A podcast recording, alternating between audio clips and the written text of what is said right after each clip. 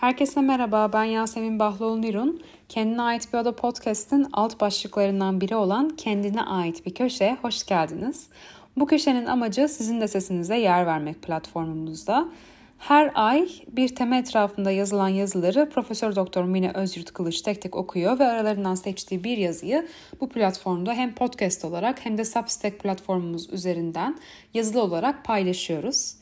Eğer sizin de ilginizi çekerse her ayın 20'sinde açacağımız posta yazan bilgilere göre siz de yazınızı yazıp başvurabilirsiniz. Profesör Doktor Mine Özyurt Kılıç'ın seçkisinden sonra ben seslendiriyorum ve paylaşımını sağlıyorum yazıların.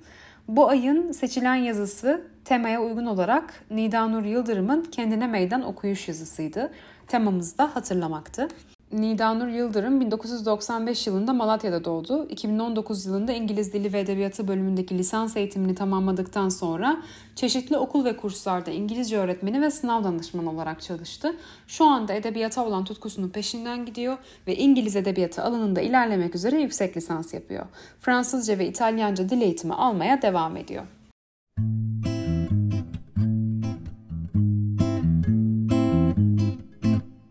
Kendine Meydan Okuyuş, Nidanur Yıldırım. Günler, aylar, yıllar geçerken sessiz küçücük bir odada kelime denizine dalan bir kadın hayal edin. Masasına oturmuş usulca bir şeyler karalayan, görseniz ne yazıyor acaba diye sorduracak cinsten. Virginia Woolf'un o küçücük odasında yazdığı eserler hatırlamanın derinliğini ve acının içindeki güzelliği yansıtır. Unutulmaya yüz tutmuş anılar bu eserlerin sayfaları arasında yeniden can bulur. O yazmaya cesaret ettiği yetmiyormuş gibi bir de anılarımızı gün yüzüne çıkarmaya yeltenir. Eserlerindeki karakterler gibi. Sıradan hayatları arasında kaybolan kahramanlarımız için bazen bir yürüyüş, bazen dalgaların sesi, bazen de bir ezgi derin izler bırakmış anıları gelir getirir. Yazdıkları bir hançer gibi kalbimize saplanırken anılarımızın çıkmazlarında kaybolmaya davet eder bizi. Woolf kelimelere nasıl dokunması gerektiğini bilen bir ustaydı.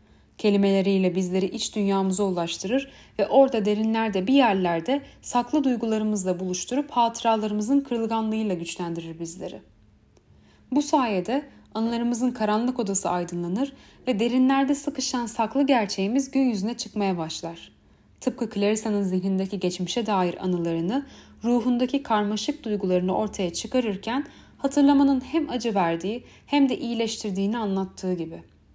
Clarissa'nın acı duyma ve iyileşme süreci anlam arayışında bir çıkış yolu da gösterir ona.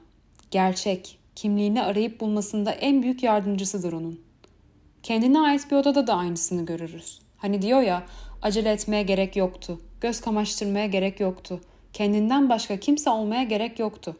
İşte kendisi olması için geçmişini, yaşadıklarını daha da önemlisi yaşayamadıklarını hatırlaması gerekiyordu. Hatırlamak yeterliydi. Eserlerinde de açıkça gördüğümüz gibi hatırlamak sadece anlık bir eylem değildi Woolf için. Hatırlamak onun için bir arayıştı, bir kimlik arayışıydı. Dikkatli bir okur onun eserlerindeki kahramanlarımızın, özellikle kadınların kaybettikleri kimliklerini bulmak için nasıl çaba gösterdiğini hemen fark edebilir. İçinde bulundukları toplum bu kadınları hep bir anne, bir yardımcı, bir eş olmaya zorlamıştı. Üzerlerine yapışan bu kimliklerden sıyrılıp bir kadın, dolayısıyla aslında bir birey olduklarını hatırlayıp bunun böyle algılanması için mücadele verirlerdi. Woolf'un eserlerinde kan ve şiddetle dolu bir fiziksel savaş yoktur belki ama ortada daha feci bir savaş vardır. Çünkü ona göre asıl kimliğini bulma savaşı dünyadaki bütün savaşlardan daha yaralayıcı ve daha yıkıcıdır. Hayatında eril toplumun kendisine yüklediği bu yükten sıyrılması için bir kadının birey olduğunu hatırlaması gerekiyordu. Bu yüzden de Woolf okuyan insan hatırlamak eyleminin alelade bir şey olmadığını bilir. Çünkü Woolf için hatırlamak bahsettiğimiz o daha yaralayıcı ve daha yıkıcı savaştaki en güçlü silahtı. İnsanın hayatını şekillendiren, kurduğu ilişkileri belirleyen şey geçmişin izleriyle dolu hatıralardı. Bireyler bunları anımsayıp ona göre yeni bir strateji belirlemek, bu savaşı kimliklerini bularak kazanmak zorundalardı. Woolf karakterlerine tam da bunu yaptırdı. Özellikle kadın karakterlerine bulundukları topluma, üzerlerine bir yük gibi atılan rollere baş kaldırıp, direnip kendi benliklerini kazandırdı. Üstüne üstlük okurlarını cesaretlendirdi. Özellikle kadınları evinizdeki meleği öldürmeye hazır olun diyerek yüreklendirdi. Bunu hatırlatarak neyi yapmıştı? Çünkü beni bu yazıyı yazarken bile acaba yazabilecek miyim ya da yazmalı mıyım diye düşündüren şey işte bu evimdeki melek değil miydi? O halde haydi hep birlikte etrafımızdakilerin bize yüklediği rollerden sıyrılıp kim olduğumuzu hatırlayalım. Tıpkı Woolf'un bize öğrettiği gibi.